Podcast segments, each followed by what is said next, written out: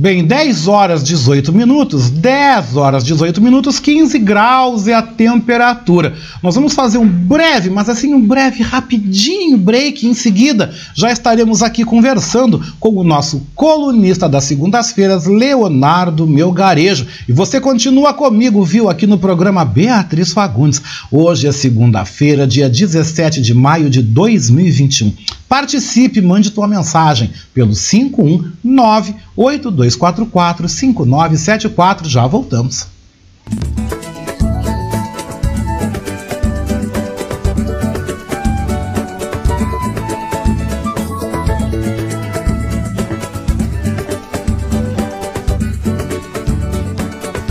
Você está ouvindo o programa Beatriz Fagundes com Oscar Henrique Cardoso.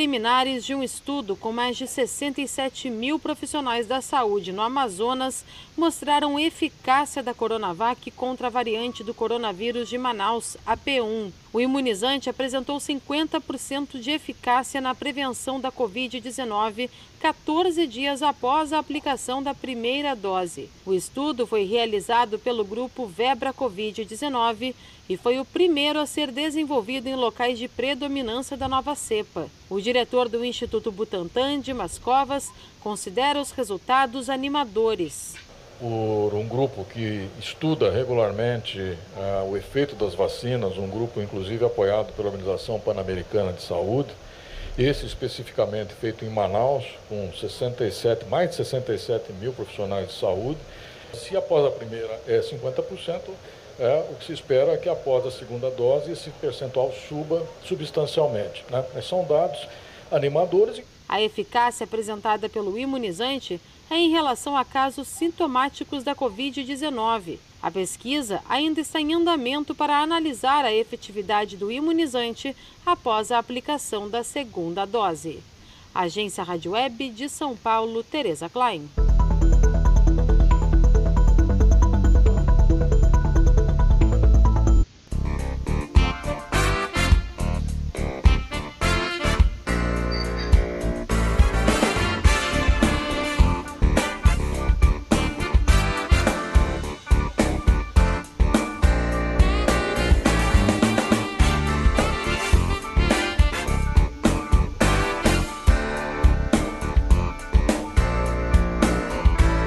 Para você que está acompanhando o nosso programa Beatriz Fagundes, eu quero convidar vocês a serem amigos da nossa Rádio Web Manaua. Você pode ser nosso amigo e nosso parceiro no nosso projeto de financiamento coletivo. Acesse manaua.com.br barra doe e escolha uma forma entre as formas para você contribuir para o fortalecimento de um canal de comunicação independente e democrático. Lá você vai encontrar diversas formas de contribuir, como boleto, cartão de crédito e até mesmo depósito em lotéricas ou agências da Caixa Econômica Federal. Sua contribuição é fundamental para aprimorarmos ainda mais a nossa estrutura. Se você desejar saber mais sobre o financiamento coletivo, você pode entrar em contato com a Marilene Pullman pelo telefone 519 9393 1747. Repetindo, 51 99393 1747.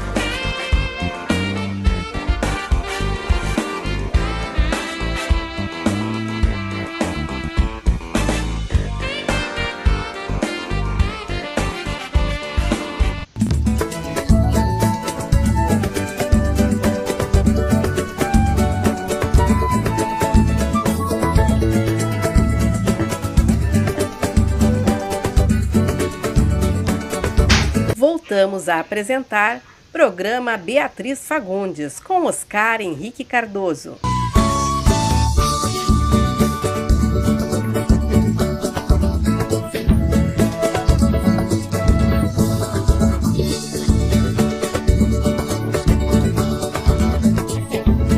Muito bem, 10 horas 23 minutos, 10 e 23, 15 graus é a temperatura. O tempo continua encoberto aqui em Porto Alegre, de onde estamos apresentando ao vivo o nosso programa Beatriz Fagundes. Mas agora, 10 e 23, está na hora da gente receber a nossa participação, o nosso comentarista das nossas segundas-feiras, né? Leonardo Melgarejo, conversando com a gente sobre temas ligados aí à questão ambiental e outros assuntos, é claro. Leonardo Melgarejo, bom dia, querido. O tempo continua bom dia. Tudo bom? Meu garejo tá meio alto aí o teu, o teu som aí. Eu tô, tô atrapalhado aqui com dois, com o alto-falante e com o celular. Tudo bem que a minha voz é linda, né? Mas tá bom, meu garejo, bom dia, querido. Como é que tu tá? Bom dia, Oscar. Bom dia, Beatriz Fagundes. Bom, bom dia, dia, Beatriz Fagundes. Pra gente não esquecer a rainha, né? Não vamos esquecer a rainha de forma nenhuma. Mas, meu garejo, queria começar antes de mais nada te perguntando, né? Fale. Uh, primeiro, se tu gosta de futebol e qual é o teu time? Eu sou gremista. Ontem foi um momento de alegria. Mas eu sou um gremista que estou é, morando com a minha esposa, a minha filha mais moça e uma, e uma cunhada, irmã da minha esposa. E as três são coloradas. Barbaridade. Então tu riu ontem, tu ontem tu foste a desforra em cima delas ontem, então. Ficou um clima meio estranho aqui, sabe? Melhor não provocar. Não, não, mas meu garejo, mas meu garejo eu quero te dizer, meu garejo eu digo assim que a nossa amizade é incrível, mas nem tudo é perfeito, porque tu é gremista, eu sou colorado. Mas vamos passar por isso, né, meu garejo? Deixa assim, né? Vamos, vamos superar, vamos superar.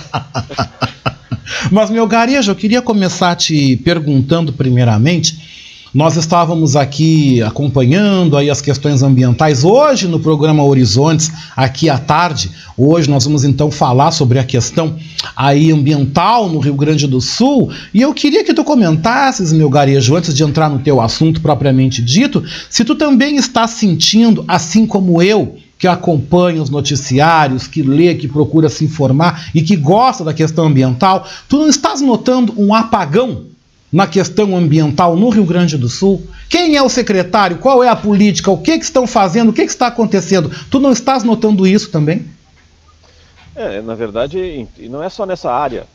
Né? Há, há uma certa ocultação das instituições públicas com relação aos seus deveres. E os deveres desses de longo prazo, relacionados ao meio ambiente, são os, os de mais fácil uh, ocultação, não é? Porque nós estamos tão preocupados com coisas tão emergenciais que nos parece mais distante o, o tema relacionado a, impacto de longo prazo. A, o, a, o, aquecimento global, que é o principal drama da humanidade, que deveria algo que deveria estar no nosso, na, nosso, na nossa mira diária, isso parece que não nos diz respeito. Então, os secretários de Economia, os secretários de Indústria e Comércio parecem ser mais relevantes do que os secretários do Meio Ambiente, já que os do meio ambiente tratam de algo que, que acontece devagarinho, de forma insidiosa. Tu vê, assim, essas notícias que tu deu hoje de manhã aí, pra, é, eu, me chamou a atenção. O tempo bom no Rio Grande do Sul está com mínima de 7, 8 graus em quase todas as regiões. E o tempo bom em Florianópolis já é o dobro, 14 na mínima. Aí no Paraná, 11 na mínima, porque pelas dificuldades é, não ter o mar em volta, como a ilha de Florianópolis, né? mas em São Paulo, 15 as mínimas. No Rio de Janeiro, 19. Isso vai chegar lá no, no, no norte do Brasil a 32 graus, quatro vezes mais do que a mínima aqui. E essas diferenças todas exigem ações diferenciadas em relação ao meio ambiente.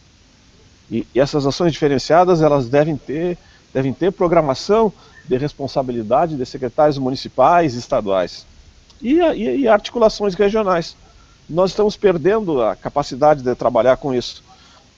Quando o presidente da República uh, diz isso que tu, isso que tu passou aí, né, que esse, se referindo ao, ao Lula, esse canalha pela fraude ganha eleições em 2022, mas nós precisamos muito que mude esse, essa visão para que os, as regiões tenham de fato mais, mais poder mais, mais capacidade de trabalhar. Eu, eu, eu li e te mandei hoje de manhã, Oscar, algo que acho que interessa a todos. É um médico paulista que está fazendo autópsias de pessoas que morreram de Covid. E está encontrando coisas que são assustadoras. Crianças estão morrendo de trombose, daquele é, problema de formação de, de coágulo, de, de, problema de entupimento de veia, coisa que acontecia só com velhos. E isso porque as crianças estão tendo uma espécie de super reação à, à, à infecção. O sistema imunológico em defesa da infecção, que também é, é, é bruta, reage de uma maneira desproporcional e tem criança morrendo por isso. Então, é, quando o presidente da República, não sei se foi o presidente da República, mas quando anuncia que falta insumo para fazer vacinas no Butantan e na Fiocruz, o que está acontecendo é, um, é, é, é, é, quase, é quase um crime. Faltar insumos significa descuidar e significa atrasar. Nós estamos entrando atrasados, recém estamos descobrindo que as crianças são uh, vulneráveis de uma maneira diferente dos adultos, então os protocolos que estão se estabelecendo para os adultos são diferentes para a criança.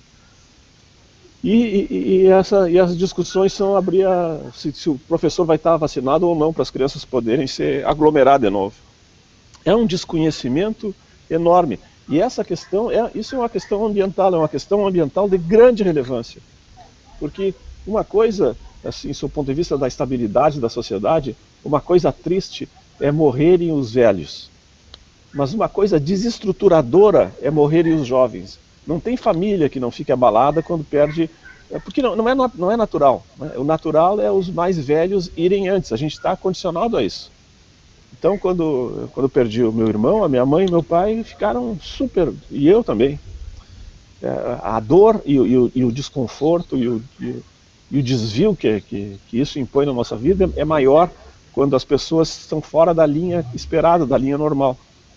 E as crianças, essas que estão morrendo em função de efeito colateral da Covid, é, eu também mandei essa, essa matéria, acho que é bom a gente estudar isso para é, reforçar a nossa, a nossa posição em defesa de vacinas, em defesa de auxílio emergencial para que as pessoas não precisem sair de casa e em defesa de fora Bolsonaro, porque essas ameaças que ele faz em relação a 2022 amplia essa situação de angústia eu, eu espero que isso seja discutido no, no, no Horizonte, na questão ambiental, porque nós temos uma tendência, às vezes, de encarar a questão ambiental como sendo algo relacionado exclusivamente ao verde. E não é.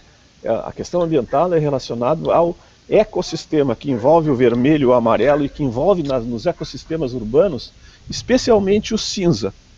A tristeza que afeta as relações, a tristeza e o medo, e para a gente substituir isso, superar isso, não há de ser estimulando o concurso de beleza internacional. É, eu escutei também um programa que a mexicana ganhou a, a, o, Instituto, o concurso mundial de beleza. Né? Isso significa, talvez, na, numa mentalidade muito estranha, que aquela é a mulher mais feminina do planeta. E que existirá também um, um exemplo de homem que seria o mais masculino do planeta e que esses são ideais a serem buscados. E essa maneira de ver um ideal a ser buscado trabalha contra a nossa necessidade de um coletivo, né, de grupos, de, de, formação de articulações. E, então, bom, são comentários que não têm, não, aparentemente não têm muita relação com a nossa, com o nosso dia a dia, mas eles estão fundamentalmente associados à ideia de alienação alienação como sendo um, um desligamento das pessoas de um campo de interesses que devia ser a sua prioridade. É, é essa, esse, esse, tipo de alienação, é, é, olhando de longe, né, como, como fala a, a, Rita, Rita von Hunt, eu escutei ela falando sobre alienação, ela diz o seguinte: os homens criam os deuses, e o sol é um deus, criam os deuses. E em seguida, eles esquecem que criaram o Deus e passam a acreditar que o Deus criou os homens. E essa, essa forma de crer que tudo vai vir de Deus faz com que os homens se alienem das suas responsabilidades, dos seus compromissos com os que estão ao lado. De nós acharmos que a falta de insumos uh, para fazer vacina é, um, é, um, é, uma questão fortuita e azarada, quando na verdade é uma questão de descaso, de atraso, de política de governo. E, e eu, acho, agora... eu, eu, acho importante, meu garejo, que tu traz essa reflexão, todas elas são muito boas e muito pertinentes, porque na semana passada inclusive nas redes sociais, repercutindo a questão da morte do Paulo Gustavo, tu vê como que tu estás falando tem a ver com a questão das pessoas, ah, mas Deus quis assim, Deus quis assim. Uma colega dele, a atriz, a Samantha Schmutz, que também é atriz, era colega dele no Multishow, uma comediante muito divertida, muito engraçada, né? Um novo talento da comédia brasileira. A Samantha Schmutz, ela meio que discutiu com uma outra atriz que foi para as redes sociais e falou que Deus quis assim. Ela pegou e disse: Não, não, Deus não quis a morte do Paulo Gustavo e Deus não quer a morte de ninguém. Ele morreu por incompetência.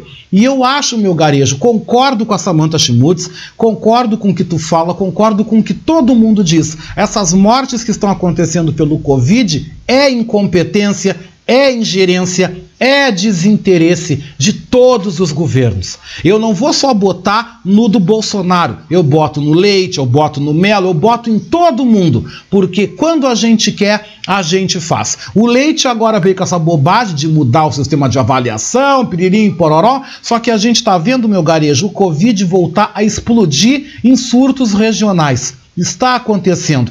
E outra questão que me preocupa, meu garejo, quando tu traz essa notícia da questão da Covid nas crianças, que é um verdadeiro crime, é um verdadeiro assinte. O governador está preocupado em garantir volta às escolas, porque senão as escolas privadas vão quebrar, porque senão as faculdades vão quebrar, esquecendo que a criança, segundo o que dizem as pesquisas, e tu está falando isso muito bem, a criança pode, além de ser um vetor Além de transmitir o Covid para quem está em casa, as crianças também estão morrendo, os jovens também estão morrendo. E este assunto, né, meu garejo, não está sendo tratado nem pela grande mídia. Não estão falando, estão escondendo o caso de mortes por Covid entre crianças e também jovens.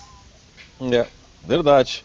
E tu vê, assim, naquela, nessa, nesse anúncio da temperatura que eu repeti, que tu fez mais cedo, isso indica que essa tendência de fragilidade e morte aqui no nosso estado, na nossa região, onde a temperatura mínima vai ser quatro vezes menor do que a temperatura mínima para cima do Brasil, isso deve nos deixar muito alarmados. Não é só distribuir cobertores, roupa e sopa. Nós temos que distribuir é, renda, possibilidade das pessoas ficarem em casa. Isso significa simplesmente canalizar recursos que estão sendo acumulados em outras partes da economia. É, o Estado, o, o Brasil pode ficar um pouco mais pobre, alimentando a sua força de trabalho para voltar a ficar mais rico mais adiante e, neste momento, mexendo com essas taxas de juro que fazem com que o dinheiro seja canalizado e acumulado em alguns cantos. Não pode faltar insumo, não pode faltar precaução, não pode faltar uh, vacina, não é? E não pode faltar também processos de conscientização social, para que a gente é, perceba que essas ameaças. Quando, quando tu fala que aqui no Rio Grande do Sul o, governador decretou estado de alerta para as regiões altas do estado, Santa Cruz, é, Cruz Alta, Ijuí, Passo Fundo, Santo Ângelo, é o lugar onde o frio vai ser mais, mais intenso. Até, até estranho ele não ter falado em vacaria.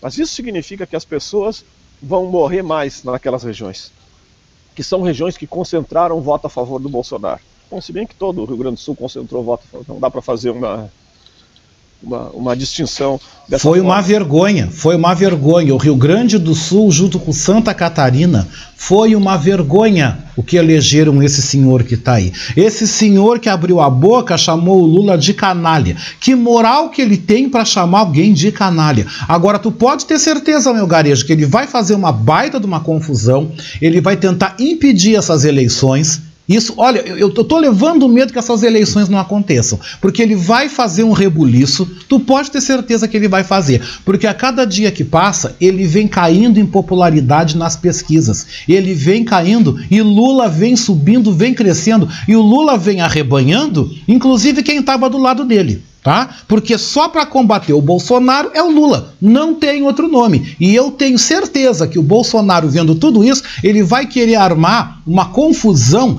pior do que o Trump fez lá no Capitólio, mandando o pessoal invadir, fazer aquele rolo e matar as pessoas como aconteceu lá. Eu tenho certeza que o Bolsonaro e os seus filhos vão fazer uma esculhambação Vão fazer uma esculhambação, gente. Que Deus que me perdoe. Mas nós temos que reagir frente a isso. Tu não concordas?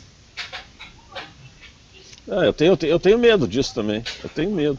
E, tenho, e, e, e, creio que, isso, que a possibilidade disso acontecer está associado de novo àquela, àquela imagem da alienação. alienação, perda, nós, nós, estamos perdendo conexões com questões chaves da nossa realidade cotidiana. Então, quando o Bolsonaro diz que vai é, lutar para preservar a democracia, ele está criando uma metáfora que não tem fundamento na realidade. A democracia só está ameaçada por ele.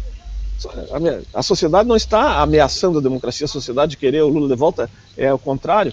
As pessoas reclamando de falta de vacina, de falta de emprego, de falta de lugar no hospital, traduzem crescimento da democracia, que é a possibilidade dos excluídos se manifestarem a respeito de suas necessidades que têm que ser atendidas de alguma forma pelo Estado.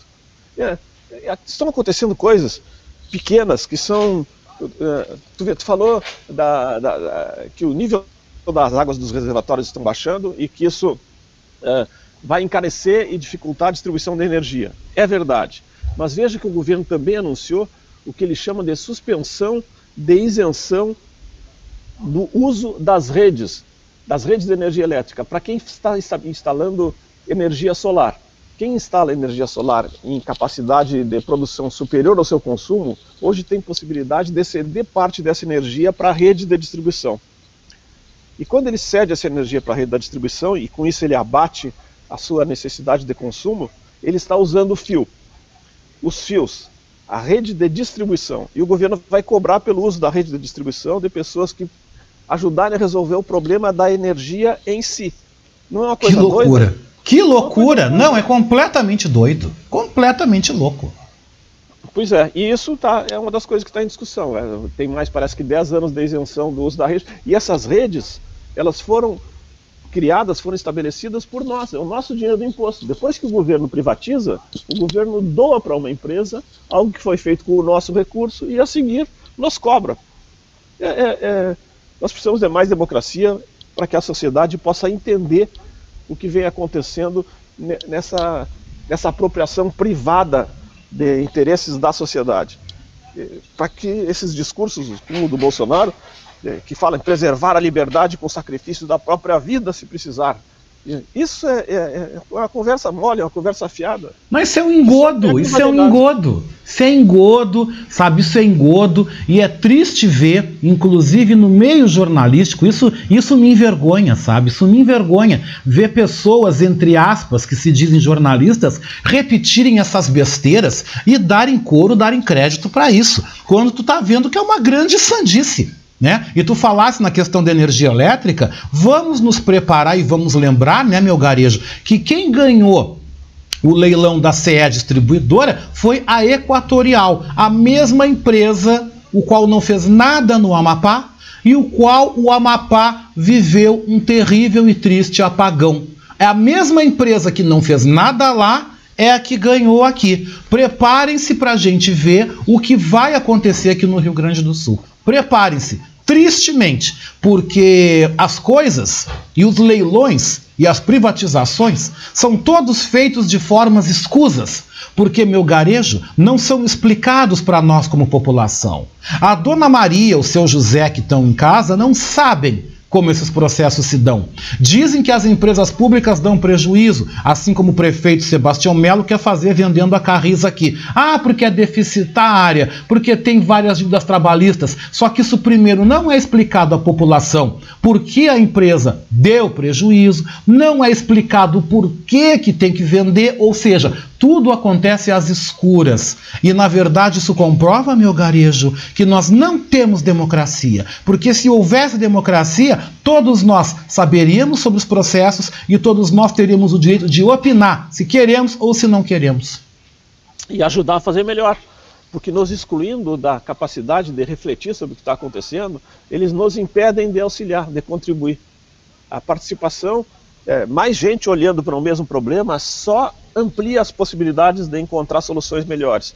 Essa ocultação aí, não só isso uh, facilita as maracutaias, como premia a incompetência. É, é... Bom, como tu falou, a, a democracia está ameaçada, muito ameaçada. E se a gente pensar em, em igualdade, em igualdade assim no tipo que os jesuítas tinham, para falar em, em, igualdade de oportunidade e de direito, eles tinham, viviam uma sociedade é, mais respeitosa ao conjunto dos membros da sociedade, que é algo muito encaminhado para a ideia de socialismo, de socialismo utópico. A democracia é um resultado obtido no rumo desse socialismo utópico. A democracia foi construída retirada do capitalismo mais brutal da, do, do, do, início dos tempos. E agora ela vem sendo destruída no mesmo sentido de, de, de apropriação das capacidades de contribuição da sociedade. É, é quase que uma escravização como as do, do tempo dos senhores feudais, do início do capitalismo. Nós estamos é, perdendo a democracia, assim como estamos perdendo os direitos humanos, assim como estamos perdendo os serviços públicos construídos pela democracia.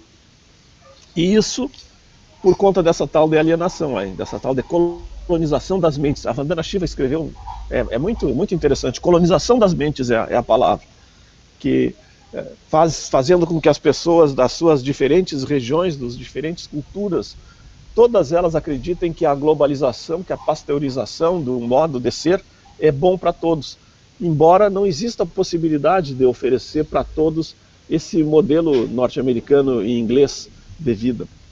Ele só tem aquilo às custas da, do sacrifício das outras regiões. Nós temos que estabelecer um meio termo, um meio termo entre, entre a Vila Sapo e Petrópolis, de Porto Alegre, que seja conveniente para os que vivem na Vila Sapo e para os que vivem em Petrópolis.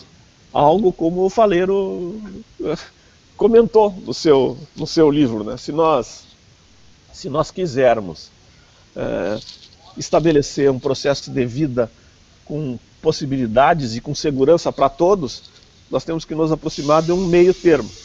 E o meio termo é a democracia. Né? O meio termo é através da democracia. Sabe que tu falasse sobre isso, né? Agora há pouco a gente estava conversando aqui no, no programa e depois eu vou continuar até essa fala, uh, ilustrando, por exemplo, o prefeito agora que ficou na titularidade no lugar do Bruno Covas é Ricardo Nunes, que Ricardo Nunes era um grande aliado dele, ou seja, o MDB, o antigo PMDB, volta aí ao governo aí de uma principal capital brasileira que é São Paulo, né? Que a prefeitura de São Paulo, ela dá o tom político do que virá pela frente. Este senhor, o Ricardo Nunes, só para trazer uma curiosidade, para que a gente possa falar também, ele é contra meu garejo, o debate e o ensino da educação sexual em sala de aula. Ele é contra esse tipo de conversa sobre diversidades e, e LGBTs e, e, indígenas e mulheres e etc e tal, né? Ele não é favorável a, a esse tipo de apoio, esse tipo de valorização do espaço desses grupos dentro da política. O que a gente pode ver aí pela frente, né, meu garejo, é, é um retrocesso, um retrocesso no comando da principal capital brasileira e que já tinha uma política ligada aí ao, Mário, ao Bruno Covas, né? Uma política que não olhava os mais pobres. Lembra-se daquele caso do padre Júlio Lancelotti com o sopão, com aquele episódio que ele foi quebrar as pedras que tinham sido colocadas embaixo de um viaduto, ou seja, São Paulo e nenhuma capital brasileira tem uma política para tirar as pessoas da rua. Nenhuma. Nem Porto Alegre, nem São Paulo, nem Rio, nem lugar nenhuma. E quando você não tira as pessoas da rua, quando você não, não, não transforma a vida destas pessoas, você está, né, meu garejo, causando um prejuízo gigante na questão ambiental. Porque falar em questão ambiental, como tu diz muito bem, é falar também na questão social. É, sabe, assim, o Milor Fernandes, é, Milor Fernandes maravilhoso, né? Ele escrevia nas páginas amarelas, é, no final, atrás da, da, da antiga Veja da Isto é, há muito tempo, com os, com os pensamentos do, do momento dele.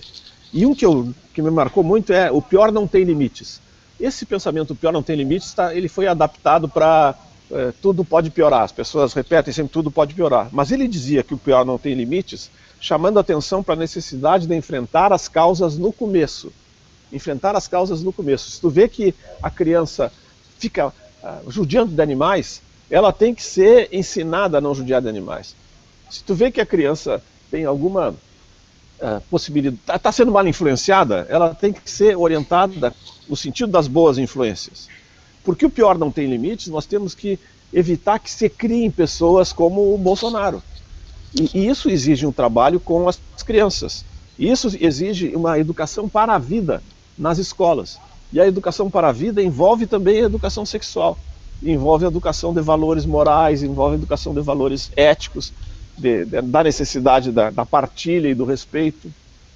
Um sujeito como o padre Lancelotti não saiu do nada, assim como um sujeito como o Bolsonaro não saiu do nada.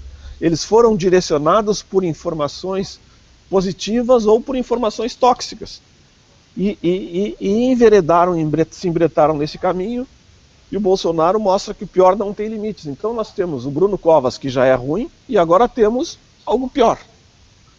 E isso é, isso é ruim para todos nós, porque, como tu falou, o que acontece em São Paulo reverbera no Brasil. E nós temos que enfrentar as causas, significa uh, criar outros exemplos. Uh, apostar e, e reverberar mais o que acontece em Araraquara, o que aconteceu. Eu conheço, eu só conheço os exemplos de Araraquara porque é o que eu tenho, tenho chegado na minha frente como administração participativa e inclusiva. É, devem haver muitos outros exemplos. Porto Alegre com certeza não é um desses. São Paulo com certeza não é um desses. Bom, é, e a nosso nosso dever de repercutir o que o Milor Fernandes dizia. O pior não tem limites, e se o pior não tem limites, nós temos que cortar ele enquanto é pequenininho, porque é de pequenininho que você torce o pepino. Bom, falando em Porto Alegre, né, meu garejo, hoje vai ser apresentado, acho que hoje ou amanhã, o projeto aí do novo cais do embarcadeiro, que vai ser um lugar chique para os granfinos, né? Querem transformar o nosso cais num puerto madeiro de Buenos Aires, levando para lá grifes de restaurantes, pequenos shoppings, né, pequenos malls, como eles chamam, enfim. Querem gourmetizar a beira do Guaíba, gourmetizar, não facilitando o acesso à população. A verdade é essa. Porque aquilo lá vai ser caro, vai ser pago, né? E eu te pergunto, qual é a tua expectativa, meu garejo, para a questão ambiental? O que, que tu espera do tratamento para o meio ambiente em Porto Alegre? Qual é a tua expectativa para aí os próximos meses e os próximos anos? Tu, tu esperas uma piora ou tu esperas uma reversão naquilo que a gente está vendo que hoje não é nada? Olha, é, é, o, o, Rio Guaíba é, é, é uma dádiva divina tão grandiosa que qualquer coisa que você faça abrindo espaço para a população chegar na beira do rio, vai ser considerado uma mega atividade. Bastava autorizar durante os períodos de, de cheia, de, de, de no, período de, clima normal, onde não há cheia, que o povo frequentasse a, a, beira do rio. Que fosse para lá pipoqueiro, vendedor de churrasquinho, pessoas tomar banho de sol. Bastava autorizar isso para que nós tivéssemos uma outra Porto Alegre. No entanto, o que você está fazendo é o oposto. É a ideia de fazer um mega shopping rico na beira do rio, oferecendo aquela, aquela maravilha para poucas pessoas. Bom, isso vai, isso vai trazer é, turistas para Porto Alegre, eu acredito. Mas, sob o ponto de vista ambiental, não há muito que você possa fazer para tornar o Rio Guaíba mais uh, inclusivo no sentido de mais possibilidade de tomar banho, possibilidade de pescar e comer o peixe, não há o que você possa fazer aqui, porque o que chega no rio, em Porto Alegre, é o que é jogado nos rios que alimentam esse estuário do Guaíba aqui, desde o norte e noroeste do estado.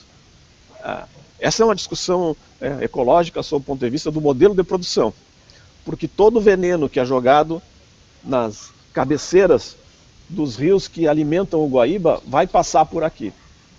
Então, embora Porto Alegre, com seus dejetos, com as suas indústrias, seja uma grande poluidora do Guaíba, nós precisamos de uma articulação mais ampla, uma articulação que envolva aquela ideia de pró-Guaíba que nós tínhamos, que olhava o Rio Grande do Sul como sendo um, um território desenhado com base em divisores de água, que fazia com que em alguns lugares esses fluxos de de água dividida pelos, pelas cabeceiras de morro corressem para o rio Uruguai ou para o rio Guaíba ou corressem em, em, em direção aos seus destinos.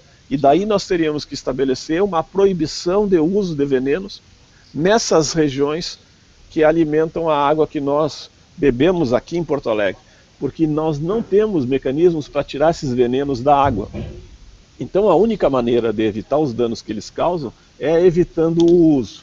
E para isso precisamos de um programa de produção de base agroecológica, precisamos de programas de aquisição de alimentos, precisamos que os quilombolas e os indígenas e assentamentos de reforma agrária voltem a ser público prioritário do PA, do Programa de Aquisição de Alimentos, e da PNAE, do Programa de Fornecimento de Alimentos para crianças, para alimentação escolar. Então, muitas coisas que temos que fazer dependem mais do que os ambientalistas podem sugerir.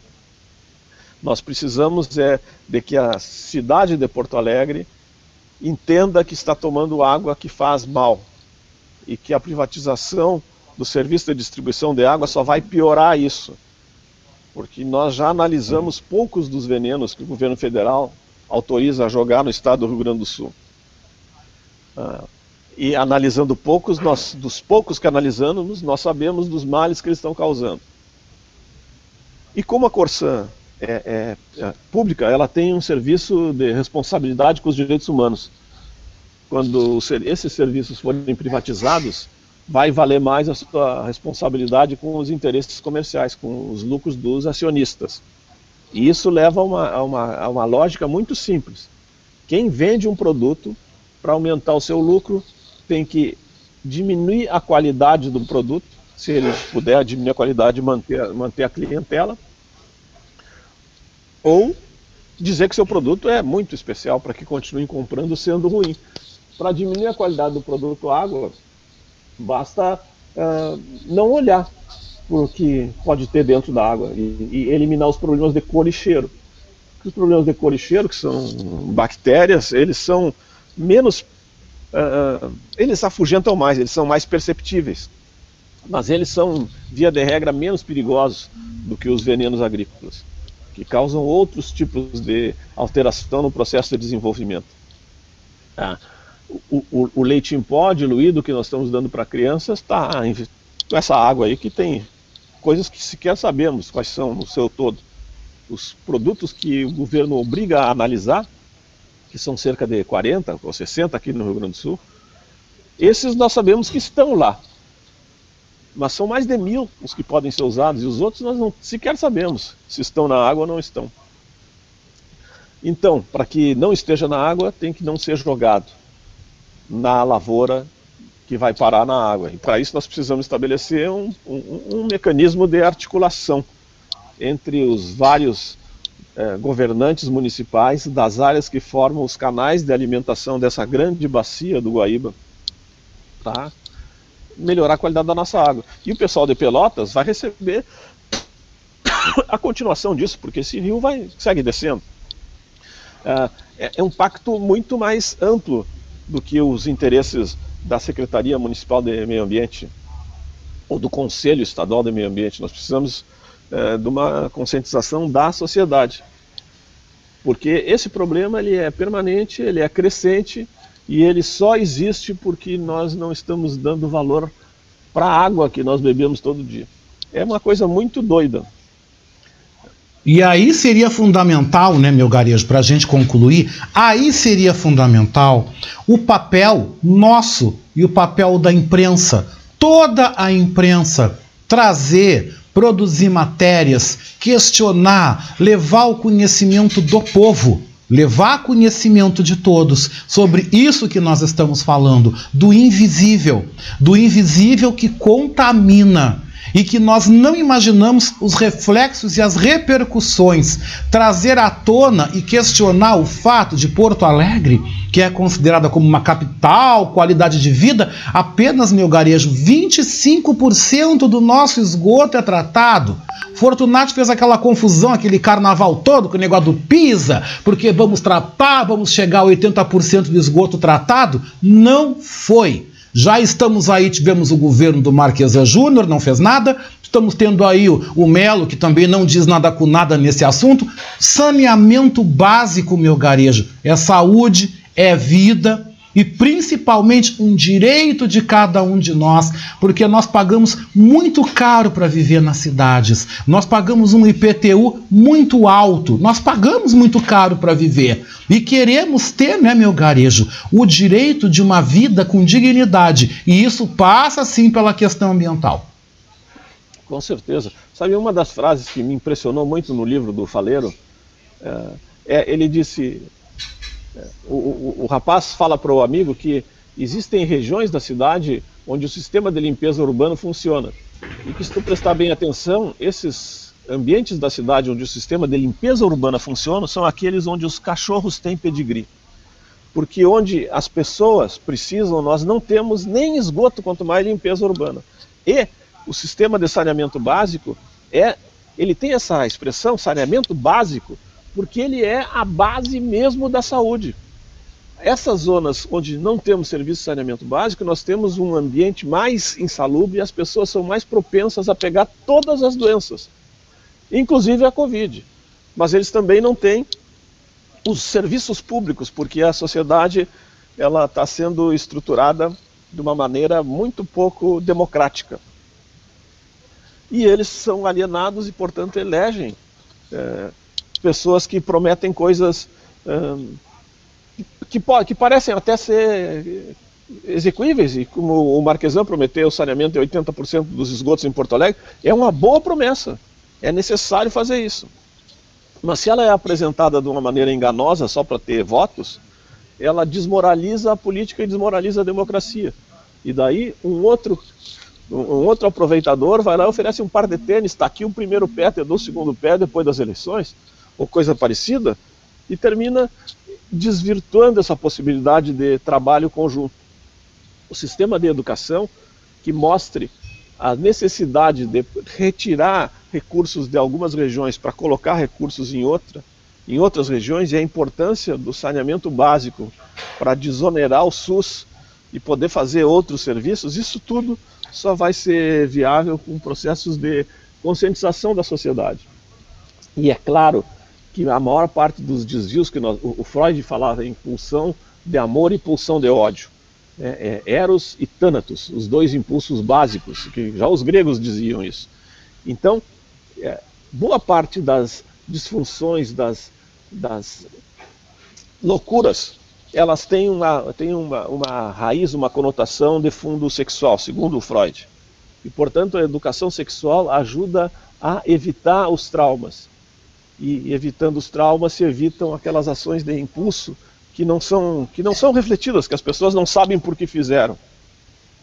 Fizeram dessa maneira porque foram impulsionados por pulsões de destruição. Pulsões de destruição que são também fundamentais como as pulsões de, de amor e, e, e e alegria e fraternidade. A educação sexual, como tu tinha comentado, ela é muito importante porque ela permite a evitar traumas psicológicos que nos adultos vão levar a pessoas. Uh, bom, a gente está vendo a todo momento na televisão aí coisas horríveis, né? Horríveis praticadas por adultos que não têm consciência do que fizeram, possivelmente porque eh, não tiveram uma oportunidade de educação adequada na infância. E o mais complicado, né, meu garejo, é tu ver o uso disso, né? Já que hoje também é um dia internacional de combate à questão da homofobia, não é um dia só no Brasil, mas também no mundo, uh, se vê usar esse tema como uma cortina de fumaça, né? Bolsonaro, na sua campanha para presidente da República, ele usou pegando essa questão moral, ou seja, não tinha plano, não tinha nada, mas se baseou numa questão moral, se apegou em questões de ordem sexual para garantir a volta ao poder. As pessoas estão muito mais preocupadas com moralismo, se você é heterossexual, uh, o que, que você faz na cama, do que com propostas para você transformar a sociedade. E a gente está vendo aí o que está dando, né? A gente está vendo aí essas bancadas conservadoras, essas bancadas religiosas que não têm um projeto nenhum de nada, mas o único grito deles é na questão sexual. Estão preocupados em moralizar as pessoas dentro de uma moral ao qual eles pensam. Mas que não é uma realidade, mas querem fazer o mundo de acordo com a sua cabeça, levantando, né, meu garejo, uma cortina de fumaça, uma cortina de fumaça, porque são pessoas que não têm um projeto nenhum para coisa nenhuma. É, e, e, contrário ao, contrário a uma tendência universal, contrário ao que vem acontecendo no mundo todo.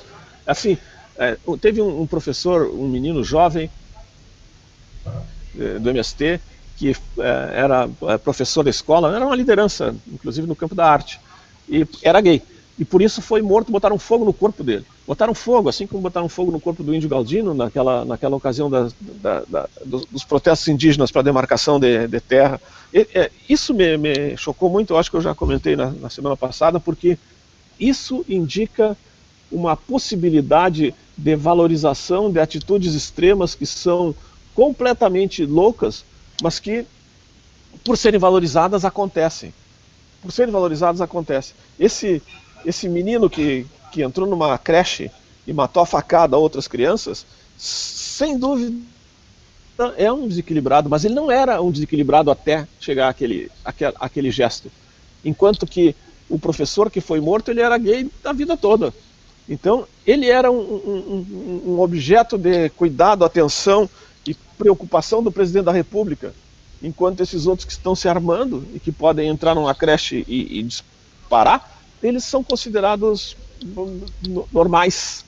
É, é, é muito errado o, o, modo como nós estamos criando símbolos e valorizando uh, desvios de conduta e deixando de valorizar comportamentos que são normais, que são necessários e que estão, uh, que estão apresentados aí no mundo todo como uma tendência natural de uma parcela da humanidade que deve ser respeitada. Ora, o, o, o drama nacional pela morte desse ator está associado a isso. Ele era um símbolo de bom caráter, um camarada considerado querido por todos. Por isso, por isso a, a, a comoção nacional e porque se sabe que ele buscou viver de todas as formas que a ciência atual permite e não conseguiu. E outros tantos vão morrer só porque está faltando insumo para montar a vacina no Butantan. E está faltando insumo porque o presidente da República ofende os chineses, porque o filho dele ofende. É uma coisa muito doida. É, bom, é até triste falar é, O que a gente está vivendo é muito complicado. Meu garejo, um grande abraço. Te desejo uma semana maravilhosa. Quero dizer que é um prazer conversar contigo. É um primor ter a tua companhia, viu? Muito obrigado, igualmente. É sempre um prazer estar aqui com a nossa turma da Rádio Manaus. Boa Muito tarde, obrigado. Vamos boa tarde, boa tarde, querido. Boa tarde, Beatriz Fagundes. Boa tarde a todos também que nos acompanham. Agora, 11 horas e 6 minutos. Vamos então aos recados dos nossos internautas, né? Nossos internautas, nossos manaualtas, vocês que trazem o brilho para nossa presença aqui, né? A Daniela Castro manda um beijo muito especial para uma parceira da Rádio Web Manaus que está de aniversário, que é a Gisela Guiar, do 247, do portal 247. Ela manda um feliz aniversário para esta guerreira e também querida amiga. E eu pego uma carona e mando para a Gisela um beijoco com gosto de coco. Vamos ver o que a gente tem mais aqui. Ricardo Weber Coelho, né? Volta falando aí dois temas interessantes, né? Um deles que diz, né? Pois é, mas há quem diga que política, religião e futebol não se discutem. Se discute sim, porque senão teremos mais bolsonaros na política, mais pastores misturando religião com política, no futebol mais 7 a 1. Se bem que 7 a 1 levamos todos os dias. É verdade, Ricardo, você tem toda a razão. E também ele fala sobre a questão da Miss Universo, né, da mexicana Andréa Mesa, que ganhou o concurso, né? Que eu, na minha opinião, assisti ontem o concurso e achei que a brasileira estava melhor preparada, a brasileira tinha mais condições, inclusive a resposta, o tema que ela falou sobre a questão da saúde mental dirigida ao público feminino, mas a gente sabe que o que foi levado em consideração é uma questão política. Eu estou dizendo aqui, dando a minha opiniãozinha no ar, que na minha opinião a brasileira não levou por uma questão política porque eu achei que essa edição do Miss Universo, diferente de edições de outros anos, foi uma edição altamente política. foi altamente política, porque todos os discursos das candidatas, o discurso dos jurados e toda a narrativa do concurso foi voltada a uma questão política internacional. Política internacional. E o México levou a cerca do Brasil por isso, porque em matéria de beleza, em matéria de conjunto, a mexicana não era tão bonita quanto a gaúcha Júlia Gama. Não era mesmo. Júlia era completa. O desfile, a, a, a, entrevista, o falar o inglês, né? Uh, Júlia é uma poliglota. Júlia fala vários idiomas, é gaúcha e mora na China, é atriz na China, ela participa de produções de cinema, de novelas feitas na China, é uma atriz já conhecida no país e também apresentadora de TV por lá, além de modelo internacional. Então a Júlia era completa mas não levou o concurso por uma questão política.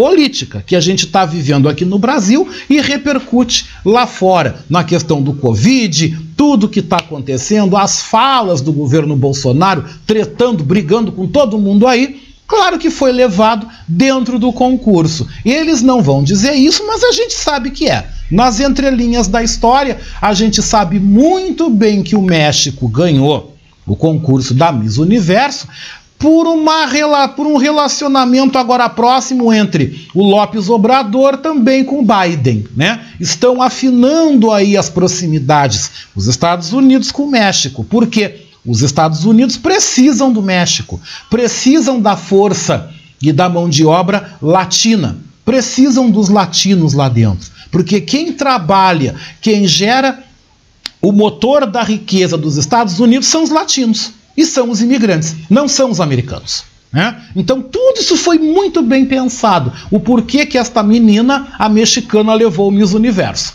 O Miss Universo não é mais ah, um concurso da mulher mais bonita que sobrepõe a questão comercial. Não, não. O Miss Universo é um concurso político. É tratado de uma forma política. Esse ano, quem observou, eu chamo a atenção, quem viu, eu vi. Até para poder falar sobre isso, até para poder comentar. Eu senti um concurso bem mais político do que em outros anos. E reflete uma mudança de rota dos Estados Unidos. Não quero aqui dizer que o Biden, que Kamala Harris são as pessoas mais queridas e que os Estados Unidos vai virar uma coisa linda, vai virar um país de esquerda. Não, não vai. Isso não vai acontecer. Isso não vai acontecer. Mas eles estão mudando a rota porque eles precisam, eles precisam da força do imigrante para gerar a economia. Para os Estados Unidos continuarem sendo a potência e continuarem vendendo a imagem da riqueza, eles precisam desse tipo de aproximação. E a estratégia de eleger a mexicana foi muito bem pensada. Tá? Isso é um outro lado da história que eu estou trazendo aqui. Né?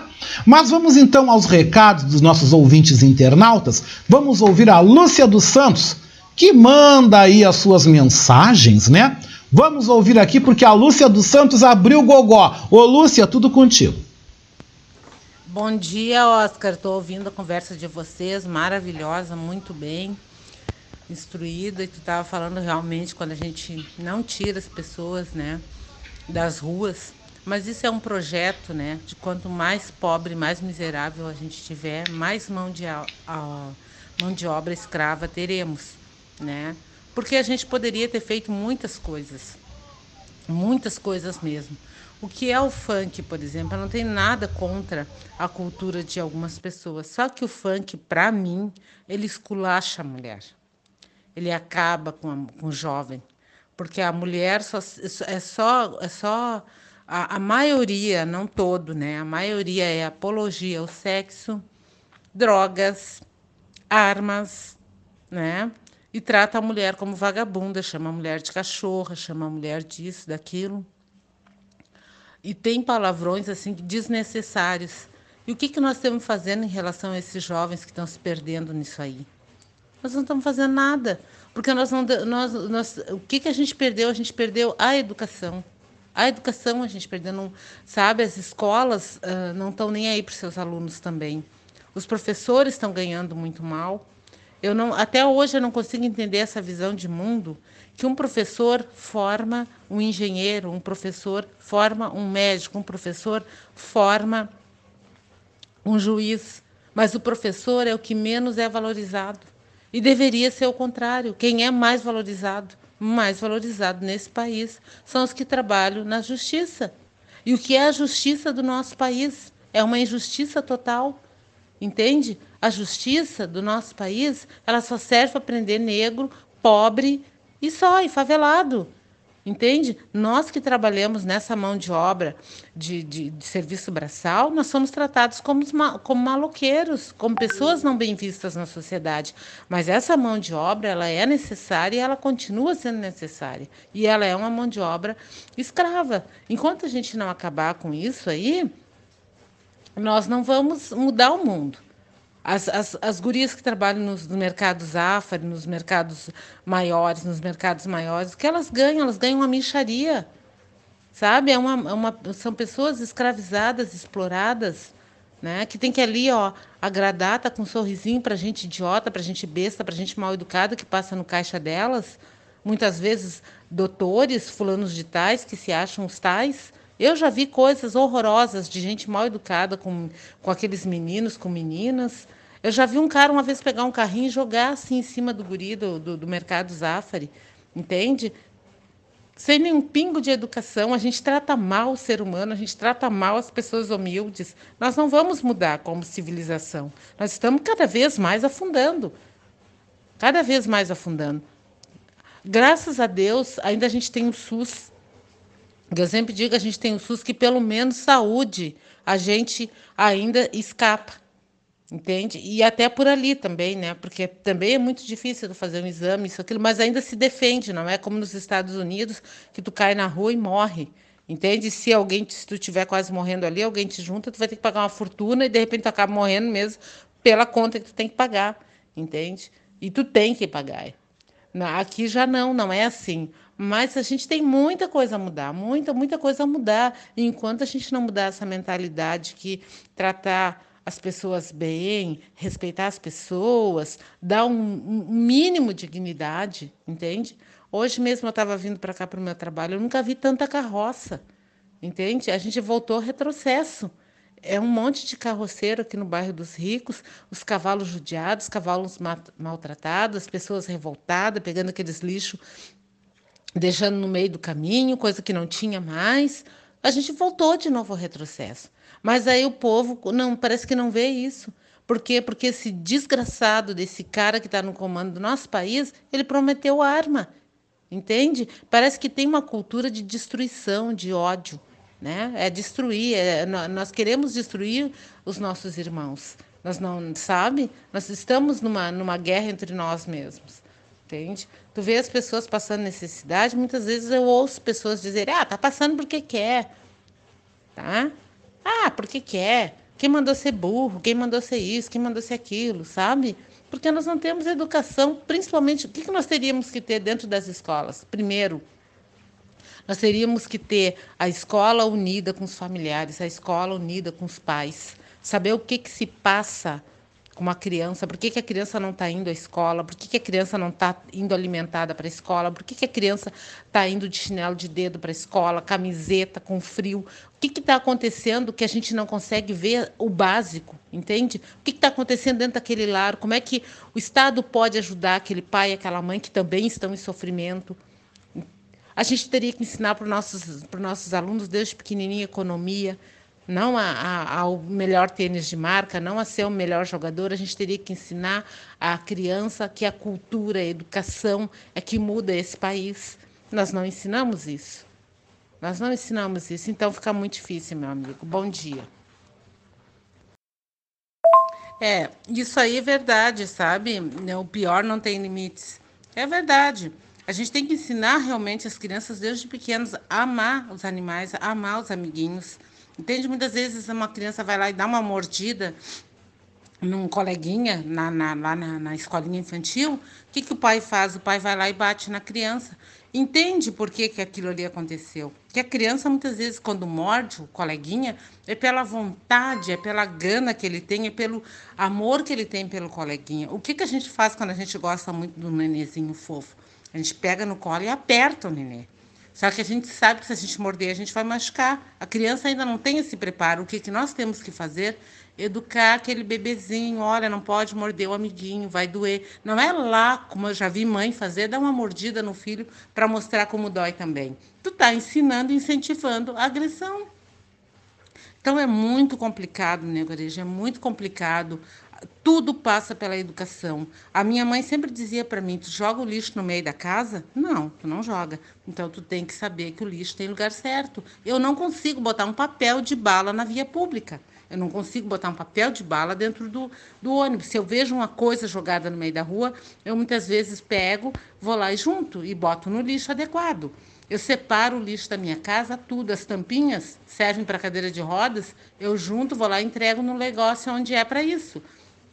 Eu separo as, as, as latinhas de cerveja, tudo, é tudo é separado, as garrafas são separadas, eu amarro tudo separado, eu cuido do saco de plástico, eu não boto o, o, o baldinho do lixo ali com, com papel higiênico e troco toda hora. Não, eu vou lá, pego, enrolo no jornal e boto no lixo. Então, a casquinha da batata, as coisas da minha cozinha, eu moro em casa, então eu não boto no mesmo lixo para o caminhão levar. Por quê? Porque eu entendo que eu vou estar tá economizando a gasolina do caminhão, que eu vou estar tá economizando o peso para levar levar. Então, o que, que eu faço com as cascas de fruta? Boto no meu pátio. Eu posso fazer isso. Mas o povo não é educado para isso. O povo não é educado. E não é só na casa do pobre, isso é na casa do rico também. Entende? Então é muito complicado. A sociedade está doente. A sociedade está se matando. Essa é a verdade. Beijos. Grande beijo, Lúcia. Obrigado pela tua participação. Olha, a Lúcia disse tudo, gente. A Lúcia disse tudo.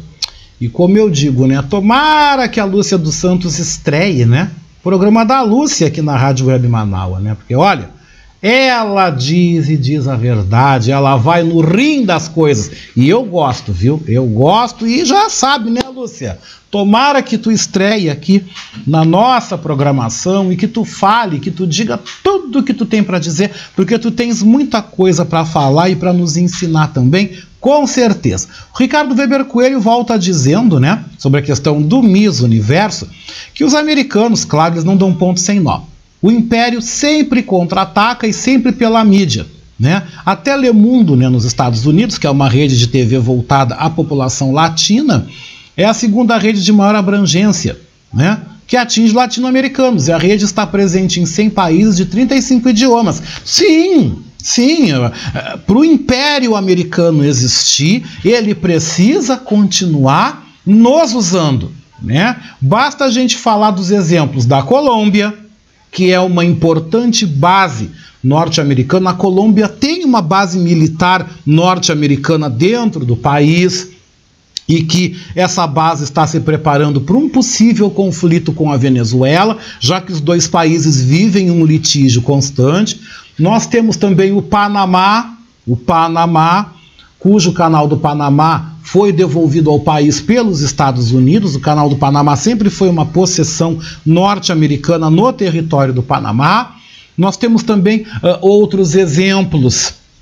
Ah, o próprio México, né, como um forte aliado norte-americano. Temos toda a América Central, temos Porto Rico, que agora Puerto Rico é um estado, um país independente, mas Puerto Rico ainda na economia a moeda que comanda, a moeda que circula é o dólar norte-americano, porque Puerto Rico foi um estado dos Estados Unidos, agora não é mais, sempre foi, né?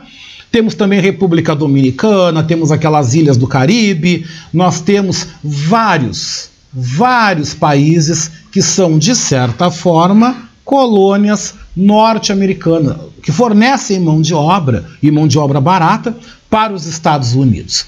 Mas tem mais participação aqui, nós temos o Luiz Deporte Correia participando aqui do programa Beatriz Fagundes. E como eu digo, internauta tem vez. Bom dia, querido. Oi, bom dia para todos. Uh, Oscar, uh, nosso prefeito botou uma primeira escola cívico-militar aqui, se não me engano, no Sarandi. zona paupérrima até. Então, eles vão botar milico da aula lá. E eu tive vendo com, professores que conhecem outros estados que começaram com essa aula, que eles estão desistindo. Porque o milico está acostumado com soldadinho, a cumprir ordens. E essas crianças muito rebeldes, cheias de problemas, mesmo que receba algum, alguma coisa na escola, então diz que tem criança até que manda o, o militar, aquele lá que está dando aula para ele, para Tonga da Mironga do Cabulete. E eles foram para a diretora e dizem, tem que expulsar esse menino do colégio, ele é um rebelde. Aí a diretora, olha, aqui não é exército, é diferente, não é assim expulsar. Daqui uns dias não vão ter mais aluno, porque todos têm que ser preparados para isso, né? Isso é um ponto. Outro ponto, se tu tem dois ou três irmãos que estudam em colégio diferente, aquele colégio ele vai receber uniforme, comida, vai receber ordem unida também, vai andar com, provavelmente com uma pistolinha de, de, de, de madeira ou de plástico na cintura. E o outro irmão não tem nada. Porque o outro colégio dele ainda não foi premiado com ensino cívico militar. E o, a escola é para ensinar matemática, português, cívico, militar. Quer dizer, chegar cedo, fazer ordinida, cantar o hino nacional e obedecer em qualquer circunstância o chefe.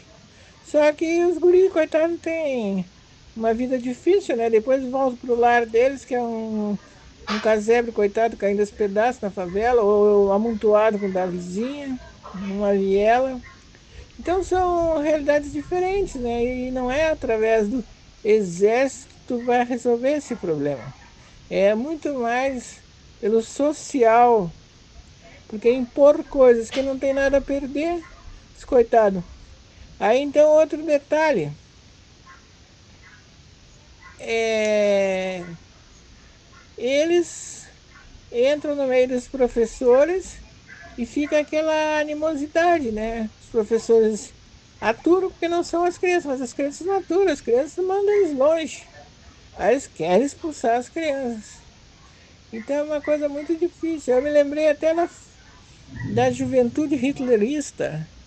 Não sei se tu já leu, estudou sobre isso. Eles tinham uniforme igual os militares. Me lembrei do gurizinho uniformizado com o tal ok com ele na mão, fazendo aquela pistolinha de dedo. Aquela criança tem uma lavagem cerebral. Os, a juventude hitlerista denunciava até os pais. Se o pai dissesse em casa assim, bah, mas esse governo tá demais, ele denunciava. Por quê? Porque ele recebia o dia todo aquela lavagem cerebral, ordem unida e coisa e tal, que ele era o cara mais forte do mundo, ele era do povo ariano e biriri e bororó, que ele se achava a bolachinha do pacotinho. Vamos ver se em 22 a gente muda isso, né? Mas vamos em frente. Com certeza, né? Com certeza, Luiz. 11 26, 11 horas 26 minutos. Eu quero aqui dar minha opinião sobre esse assunto e dizer que essa história de escola cívico-militar é uma grande bobagem. Isso é uma grande besteira. Uma grande besteira, porque, sinceramente, a educação militar, as escolas militares, o ensino militar, tem a sua importância, tem a sua representatividade, tem o seu papel. Tem o seu papel. Né? As escolas militares oferecem uma boa qualidade e o acesso também é, via concurso, né? enfim, eles têm o seu, o seu mundo aí à parte e que ofertam qualidade. Nós temos aqui a Brigada Militar, o Colégio de Tiradentes, que é um colégio de, de, de renome. É um exemplo cívico-militar, mas é um exemplo que já acontece e que já vem dando certo, de uma certa forma, há muitos anos. Né? Não quer dizer que este exemplo vai dar certo em toda a, a educação pública, porque o que nós precisamos dentro da sala de aula é claro, tratar conteúdo, sim, ok, não vou aqui dizer que não, mas nós precisamos principalmente fazer com que a sala de aula vire um local de reflexão, um local de debate, que a escola seja melhor estruturada. Nós estamos vendo agora os colégios aí reabertos, tá? Escolas que não têm papel higiênico no banheiro, escola que está faltando comida na dispensa, mas a escola tem que funcionar em meio a uma pandemia que não acabou. Em meio a uma pandemia que não acabou, mas nós não vemos uma preocupação uma estrutura e qualidade para esta escola por parte dos governos, seja município, seja estado. Essa tentativa da escola cívico-militar é uma tentativa para querer terceirizar uma responsabilidade que deve ser uma responsabilidade do ente público, porque é constitucional que o ente público garanta educação e acesso de qualidade mas não é o que a gente está vendo, o que estão querendo transformar a escola. O jovem não precisa aprender ordem unida. Não vai mudar nada na vida dele aprender a ordem unida. Inclusive, eu até digo que na questão do serviço militar, já passou da hora de, no Brasil, ser obrigatório. Isso é um resquício empoeirado lá do tempo da ditadura militar, lá dos tempos de antanho, como eu digo. O país mudou, as coisas mudaram, o mundo mudou. Quem quer seguir a carreira militar, quem quer seguir uma vida militar, ok. Mas não deveríamos ter mais no Brasil a obrigatoriedade do garoto chegar aos 18 anos tem que se alistar. Porque tem que servir. Por que, que tem que servir, cara? Vai fazer coisa mais útil na vida. Quem quer ser militar, quem quer seguir a carreira militar, que siga. Seja. Quem não quer, que não seja. O mundo mudou. Eu acho tão engraçado nesse país, eu acho muito engraçado isso no Brasil, que falam tanto em modernidade, preocupado com isso, com aquilo, mas mantêm essas práticas retrógradas. E eu acho extremamente retrógrado tu obrigar um jovem de 18 anos a ter que se alistar, a ter que seguir o exército. Acho tremendamente retrógrado. Acho que o exército e as forças militares devem estar abertas acolher e dar oportunidade ao jovem em situação de vulnerabilidade. Se o jovem está em situação de vulnerabilidade, vem de uma família aí com questões de vulnerabilidade, deve ser favorecido, facilitado a esse jovem que queira. Ou seja, o serviço militar, na minha opinião, não deveria ser obrigatório mais no Brasil. Não deveria, deveria ser opcional. Quem deseja, vai lá, se alista com 18 anos e ingressa. Não fazer essa bobagem que eles fazem, essa besteira, que para mim isso é algo extremamente retrógrado. Né? Para mim é retrógrado isso aí, de obrigar um jovem a 18 anos, de repente o cara entrou na faculdade, ah, não, mas aí vai depois fazer o CPUR, vai dar depois um ano de serviço militar. Pra quê? Com tanta gente que a gente sabe que quer entrar. Tem muita gente querendo entrar e tem muitos não querendo entrar. Por isso que eu defendo que esse serviço seja de ordem facultativa. Quem quer vai, quem não quer não vai. Agora obrigar, obrigar é uma verdadeira besteira e que não acrescenta nada. Na minha opinião, não acrescenta nada. Eu tenho maior respeito com as instituições militares. Só que eu acho que essa mistureba, essa misturada que estão querendo fazer de exército com civil, isso não vai dar certo. Isso não vai dar certo na educação, não vai dar certo na política, não vai dar certo na economia, porque não tem nada a ver. Lugar de militar é dentro das Forças Armadas, as quais podiam ser muito mais úteis dentro da sociedade. Poderiam ser mais úteis. Nós temos aí uma estrutura médico-hospitalar e de clínicas do Exército que poderiam ser disponibilizadas, principalmente agora na época da pandemia, poderiam ser disponibilizadas à população brasileira. Poderiam as Forças Armadas estarem mais dentro do combate ao Covid, poderiam estar oferecendo uma estrutura aí junto ao Sistema Único de Saúde para garantir o acesso à saúde pública aos brasileiros. Porque o dinheiro que se paga de impostos também sustenta as Forças Armadas. Se nós pagamos, nós também temos direito. Aí eu creio que seria algo útil útil na nossa sociedade. Não esta bobagem que é encabeçada aqui no Rio Grande do Sul pelo deputado, né, o comandante Zuco, que foi eleito pelo PSL, que é deputado estadual e que eu acho muita graça que ele me segue nas redes sociais, né? Acho muita graça, que eu acho que ele fica lá bisbilhotando o que, é que eu vou falar, né? Tudo bem, se ele quiser falar, querido, ó, marca uma hora a gente conversa, eu digo para ti tudo que eu penso. Porque eu não tenho problema nenhum em falar das coisas que eu penso. E não tenho medo também. Não tenho medo, eu falo aquilo e eu assumo as coisas que eu digo, né? Um projeto bobo, um projeto totalmente sem, sem noção, né? Encabeçado, porque enquanto eles estão preocupados em ensinar a ordem unida, eles poderiam muito bem estar trabalhando na escola a geração de emprego e renda, discutir em sala de aula os direitos humanos, discutir educação sexual, discutir a questão ambiental, discutir a valorização da vida, oportunizar com que a escola pública seja um lugar de desenvolvimento da pesquisa e de conhecimento para os estudantes. Os mais pobres devem ter acesso, sim, a uma educação de qualidade. E isso é que eu gostaria de estar vendo sendo discutido e trabalhado nas esferas que comandam a educação nos três níveis de governo: federal, estadual e municipal. Não verem perder tempo com besteira, com bobagem de querer ensinar a ordem unida, de querer ensinar a marchar no colégio. Ah, por favor, sabe? Por favor. A gente tem coisas mais importantes para pensar. Vou fazer um breve intervalinho. Na sequência eu volto com a tua participação e tem também futebol.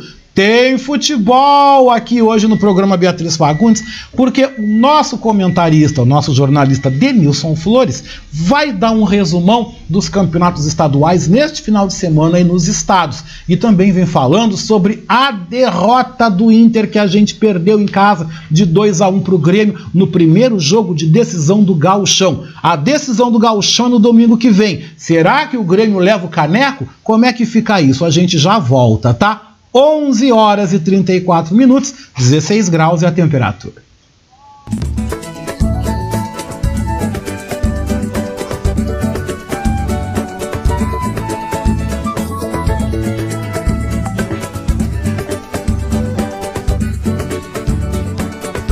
Você está ouvindo o programa Beatriz Fagundes com Oscar Henrique Cardoso.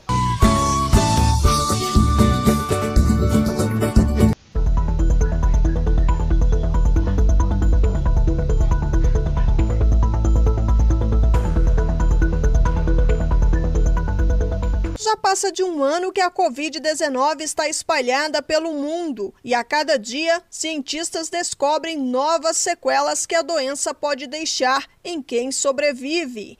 As mais recentes descobertas dizem respeito a doenças mentais. A novidade foi publicada nesta semana em um artigo na revista científica inglesa The Lancet. Uma pesquisa feita com mais de 2.300 pacientes que tiveram Covid mostrou que um em cada três desenvolveu algum tipo de transtorno mental, entre eles ansiedade, mau humor e insônia. A psicóloga clínica da Humanamente, Raquel Estrela, analisou os dados do estudo. Segundo ela, esse tipo de resultado já era esperado. Ela não sabe como o organismo dela irá reagir frente à Covid. E após o período crítico né, de tratamento, esse excesso de ansiedade, esse excesso de preocupação pode gerar e desencadear o estresse pós-traumático, que a gente está vivenciando muito isso. Pessoas com grande carga de ansiedade, com grande carga de preocupação. Raquel Estrela reforça a importância de procurar cuidados específicos diante de transtornos mentais provocados pela Covid-19.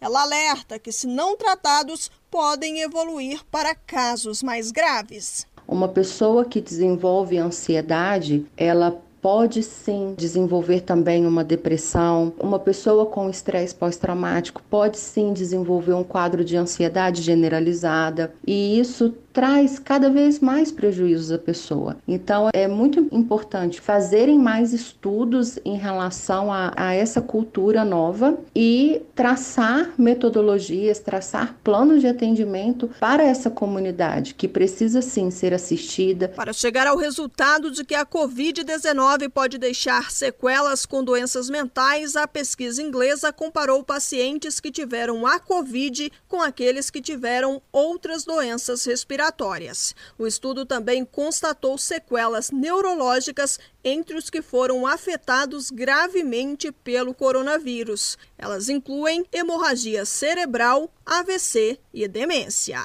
Agência Rádio Web de Brasília, Janaína Oliveira.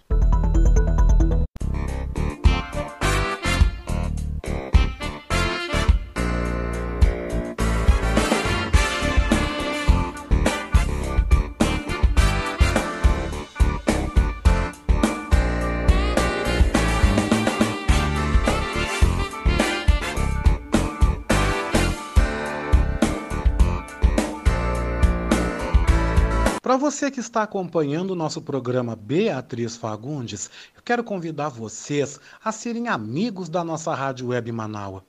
Você pode ser nosso amigo e nosso parceiro no nosso projeto de financiamento coletivo. Acesse manaua.com.br barra doe e escolha uma forma, entre as formas, para você contribuir para o fortalecimento de um canal de comunicação independente e democrático. Lá você vai encontrar diversas formas de contribuir, como boleto, cartão de crédito e até mesmo depósito em lotéricas ou agências da Caixa Econômica Federal. Sua contribuição é fundamental para aprimorarmos ainda mais a nossa estrutura. Se você desejar saber mais sobre o financiamento coletivo, você pode entrar em contato com a Marilene Pullman pelo telefone 519 9393 1747. Repetindo, 51 99393 1747.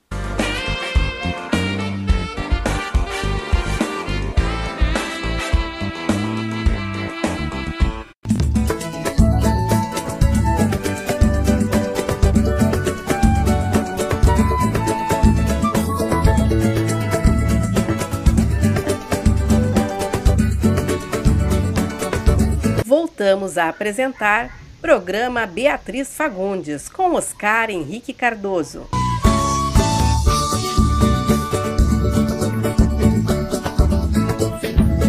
Tudo bem, 11 horas 40 minutos, 11:40 e tem futebol aqui hoje no programa Beatriz Fagundes. Quem traz um resumo do final de semana nos campeonatos estaduais e também fala sobre a derrota do Inter no Grenal de ontem é o nosso comentarista esportivo Denilson Flores, que também vai passar a estar com a gente aqui nas segundas-feiras, tá? Bom dia, Denilson.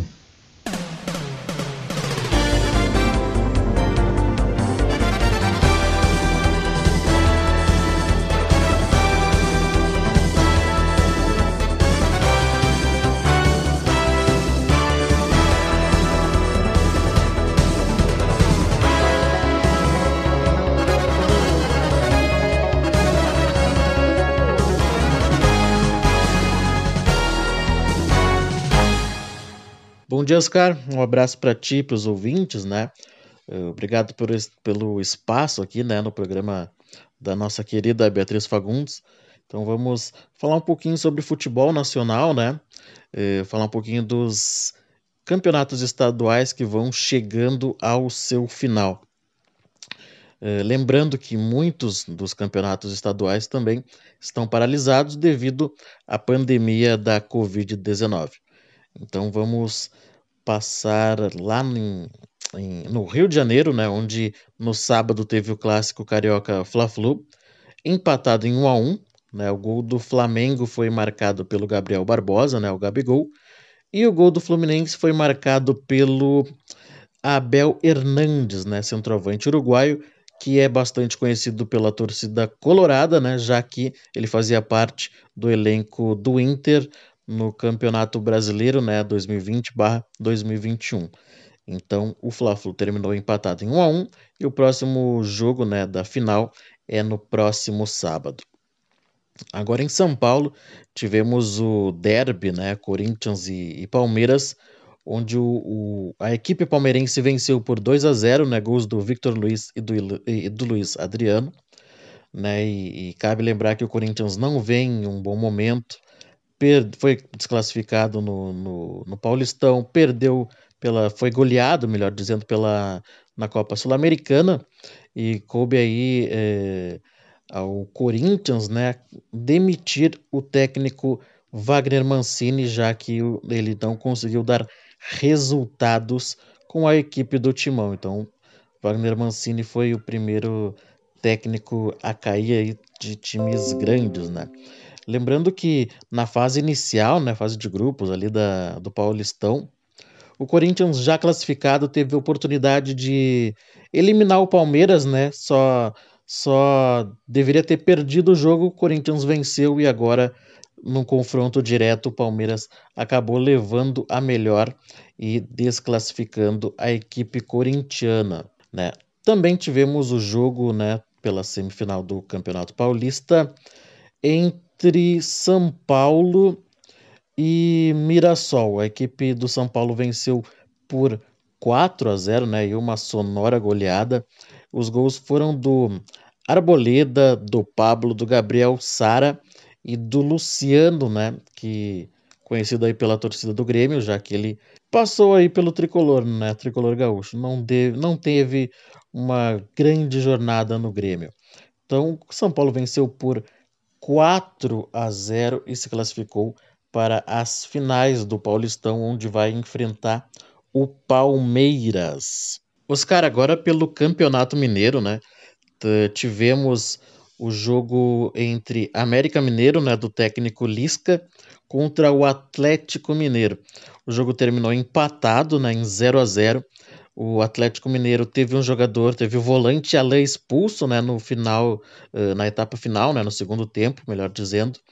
Uh, e mesmo assim, com o empate com um jogador a menos, o Atlético Mineiro pode sair campeão no próximo sábado se empatar novamente, né? Isso porque o Atlético Mineiro fez melhor campanha do que o América no Campeonato Mineiro, né? Então temos aí um bom confronto, né? O, entre esses dois clubes pelo Campeonato Mineiro, América Mineiro e Atlético Mineiro.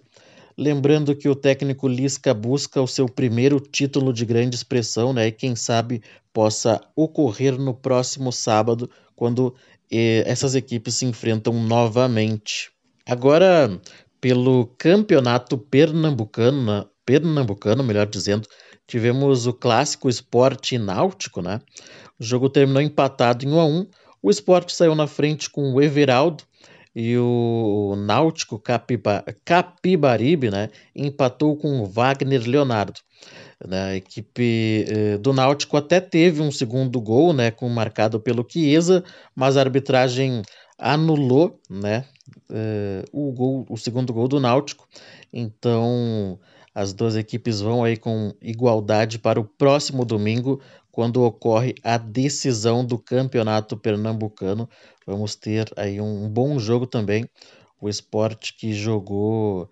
Uh, o esporte né, que jogou na Arena Pernambuco e não na Ilha do Retiro, que é o seu tradicional estádio. Os cara, para a gente começar a finalizar né, o nosso giro pelo Brasil, né, pelos campeonatos estaduais, uh, em Santa Catarina, né, no campeonato catarinense, estamos na fase, de, na fase semifinal, onde uh, a Chapecoense venceu o Marcílio Dias por 4 a 1 e consegue uma grande vantagem para o segundo jogo da semifinal. Os gols da Chape foram do Anselmo Ramon, Fernandinho, do Perrote e do Ronei. E o gol do Marcílio Dias foi marcado pelo Wallace. Então aí a Chape conseguiu uma grande vantagem para o jogo de volta que ocorre na semana. Já no outro jogo da semifinal, Havaí e Brusque ficaram no empate de 0 a 0, né? Então tem, não temos uma definição, assim como o jogo da Chapecoense, que a gente pode dizer que está na final a Chapecoense por ter vencido por 4 a 1, né? Então, Havaí e Brusque terminaram o jogo empatado em 0 a 0. E por fim, tivemos o clássico Grenal 431, né, pelo Campeonato Gaúcho, o, o jogo que foi vencido de virada pelo Grêmio, né, por 2 a 1. Um gol do Thiago Galhardo para o Inter, gol do Diego Souza e do Ricardinho de cabeça, né, para o Grêmio. assim, não foi uma grande partida tecnicamente, né? Mas o Inter foi melhor que o Grêmio no primeiro tempo, conseguiu marcar um gol, teve, ou teve mais uma ou duas oportunidades, não conseguiu abrir a vantagem. No segundo tempo, né, o técnico Thiago Nunes do Grêmio percebeu que o meio de campo estava muito lento, né, e o Grêmio precisava de uma de uma de ter uma força pelo, pelo setor. Foi quando o Thiago Nunes tirou o Maicon e colocou o Darlan dando mais movimentação no setor. Foi onde o Grêmio conseguiu reter um pouco mais a bola, onde o Grêmio também conseguiu ter eh, criar oportunidades, melhor dizendo. Foi né, em duas dessas que o Grêmio marcou seus gols e venceu. Ah, vejo que o Inter, ao todo, não fez um, uma má partida, mas os constantes erros do técnico Miguel Ángel Ramírez mais uma vez eh, mostraram eh, que o treinador tem as suas convicções, mas eh, ele pode sim mudá-las a partir do momento que ele aposta em jogadores que não estão dando resultados. isso eu falo pelo Zé Gabriel, que a torcida colorada já contesta né, esse, esse zagueiro que falha, vem falhando nos últimos jogos. Lembrando que o Zé Gabriel, ele não é um zagueiro de origem, né? Ele é um volante, tá colocado ali do lado do Vitor Cuesta como zagueiro, então talvez ele não tenha esse cacuete para jogar nessa posição, mas o Miguel Ángel Ramírez aposta nesse jogador, principalmente pela sua saída de bola que o treinador qualifica, né, que o jogador tem essa tem essa forma de jogar, é qualificado para sair jogando, então é, tem alguns erros do Miguel Ángel Ramírez que ele vai ter que corrigir já para a próxima quinta-feira, onde o Inter tem jogo decisivo pela Libertadores e também vai ter que corrigir para o próximo Grenal pelo segundo jogo do Campeonato Gaúcho. Então, eh, Oscar, eu fico por aqui, né, com esse giro pelo, pelos campeonatos estaduais, né, do Brasil um grande abraço para ti, para Beatriz, para os ouvintes do, do nosso querido programa. Um abraço a todos.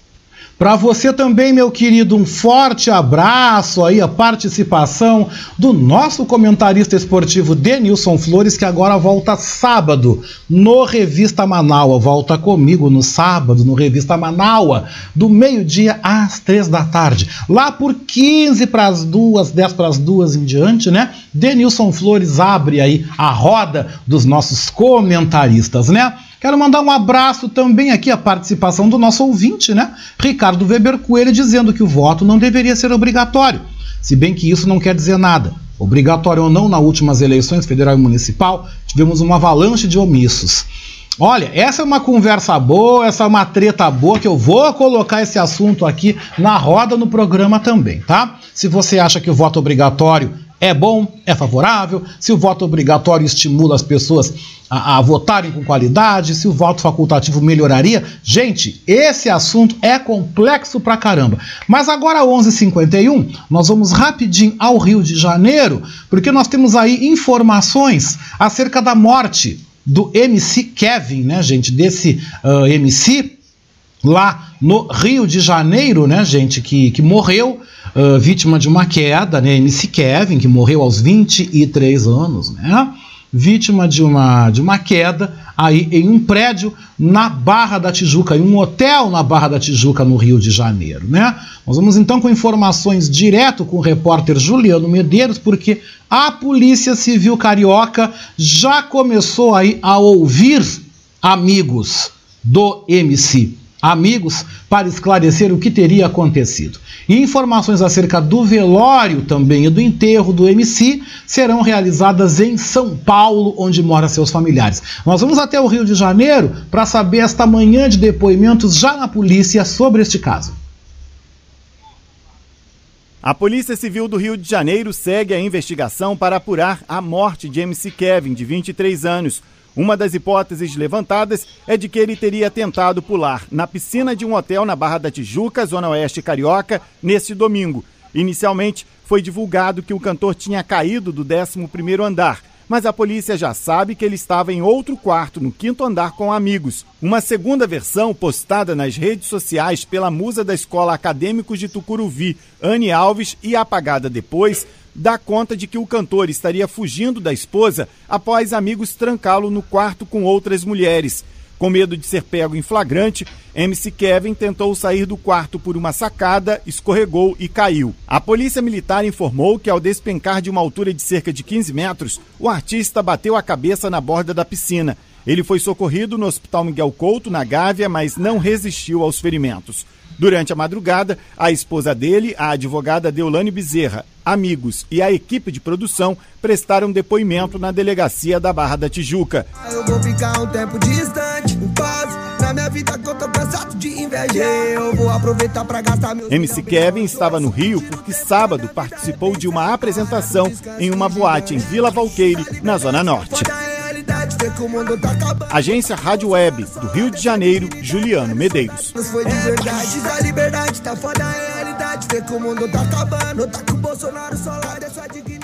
E uma festa proibida, com certeza, porque estão proibidas as festas aí, né? De certo era daqueles proibidões, né? Ao qual eu imagino. Mas agora nós vamos sair do Rio de Janeiro, nós vamos rapidinho, 11h54, a Brasília porque o repórter Leno Falck, da agência Rádio Web, nos traz informações sobre os depoimentos desta semana na CPI do Covid, tá? Na CPI da Covid, melhor, né? Quem estará depondo esta semana será o ex-ministro do Itamaraty, Ernesto Araújo, e também um depoimento que é bastante bastante aguardado é o depoimento do ex-ministro da Saúde, general Eduardo Pazuello. Quem traz o destaque agora de Brasília é o repórter Leno Fal. Dois ex-ministros de Jair Bolsonaro serão ouvidos nesta terceira semana de trabalhos da CPI da Covid no Senado. Ernesto Araújo, ex-ministro das Relações Exteriores, depõe na terça-feira. Entre os questionamentos dos senadores está a condução da diplomacia brasileira durante a crise sanitária, principalmente na relação com a China. Na quarta-feira, ocorre o depoimento de Eduardo Pazuello, o mais esperado. Ele estava no comando do Ministério da Saúde quando a Pfizer fez diversas ofertas de vacinas ao Brasil. Parlamentares também apontam que Pazuello precisa explicar a insistência do governo no chamado tratamento precoce e a crise de oxigênio em Manaus. Já na quinta, comparece a CPI Mayra Pinheiro, secretária de Gestão do Trabalho e da Educação na Saúde do Ministério da Saúde. Ela deverá explicar aos senadores a defesa de medicamentos antivirais durante a crise de oxigênio em Manaus. Agência Rádio Web, com informações de Brasília, Leno Falck.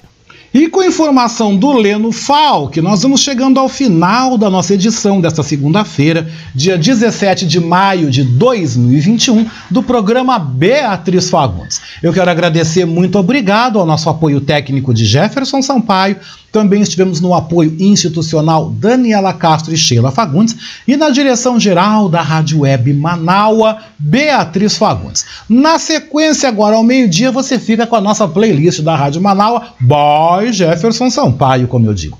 E às três da tarde, nós temos aqui na nossa programação, programa Horizontes, do programa Horizontes apresentado Leia Leite e Vera Lúcia Santos trazem como convidada, né, a advogada e professora universitária Karine Migliavaca.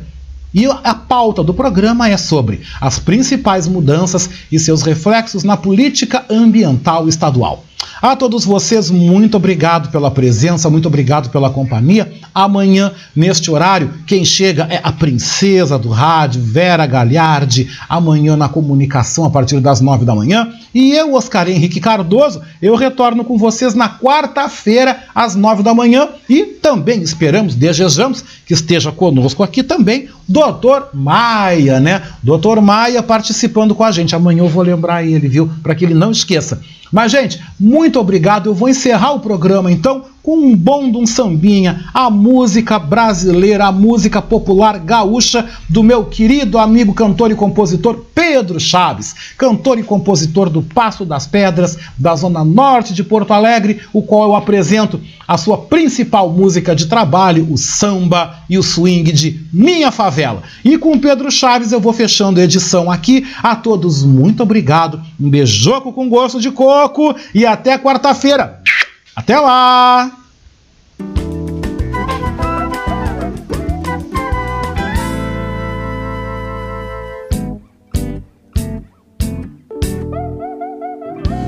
Assim vou dar começo ao meu samba, falando de um lugar onde também tem gente bamba. Quando te olhar de um jeito assim desconfiado dia o sol irá brilhar, na noite o céu estará estrelado nesse lugar. Quero ver felicidade e paz. Vem Deus que tudo vai se ajeitar. Cansei de violência, pus a mão na consciência. Ah, meu lugar vai sorrir